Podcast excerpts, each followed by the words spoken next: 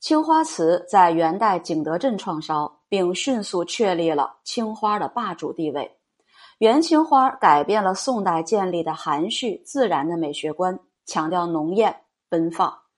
元青花是美国人波普在上世纪五十年代研究确定烧造年代的，是根据一对带铭文的龙纹象耳瓶得出的结果。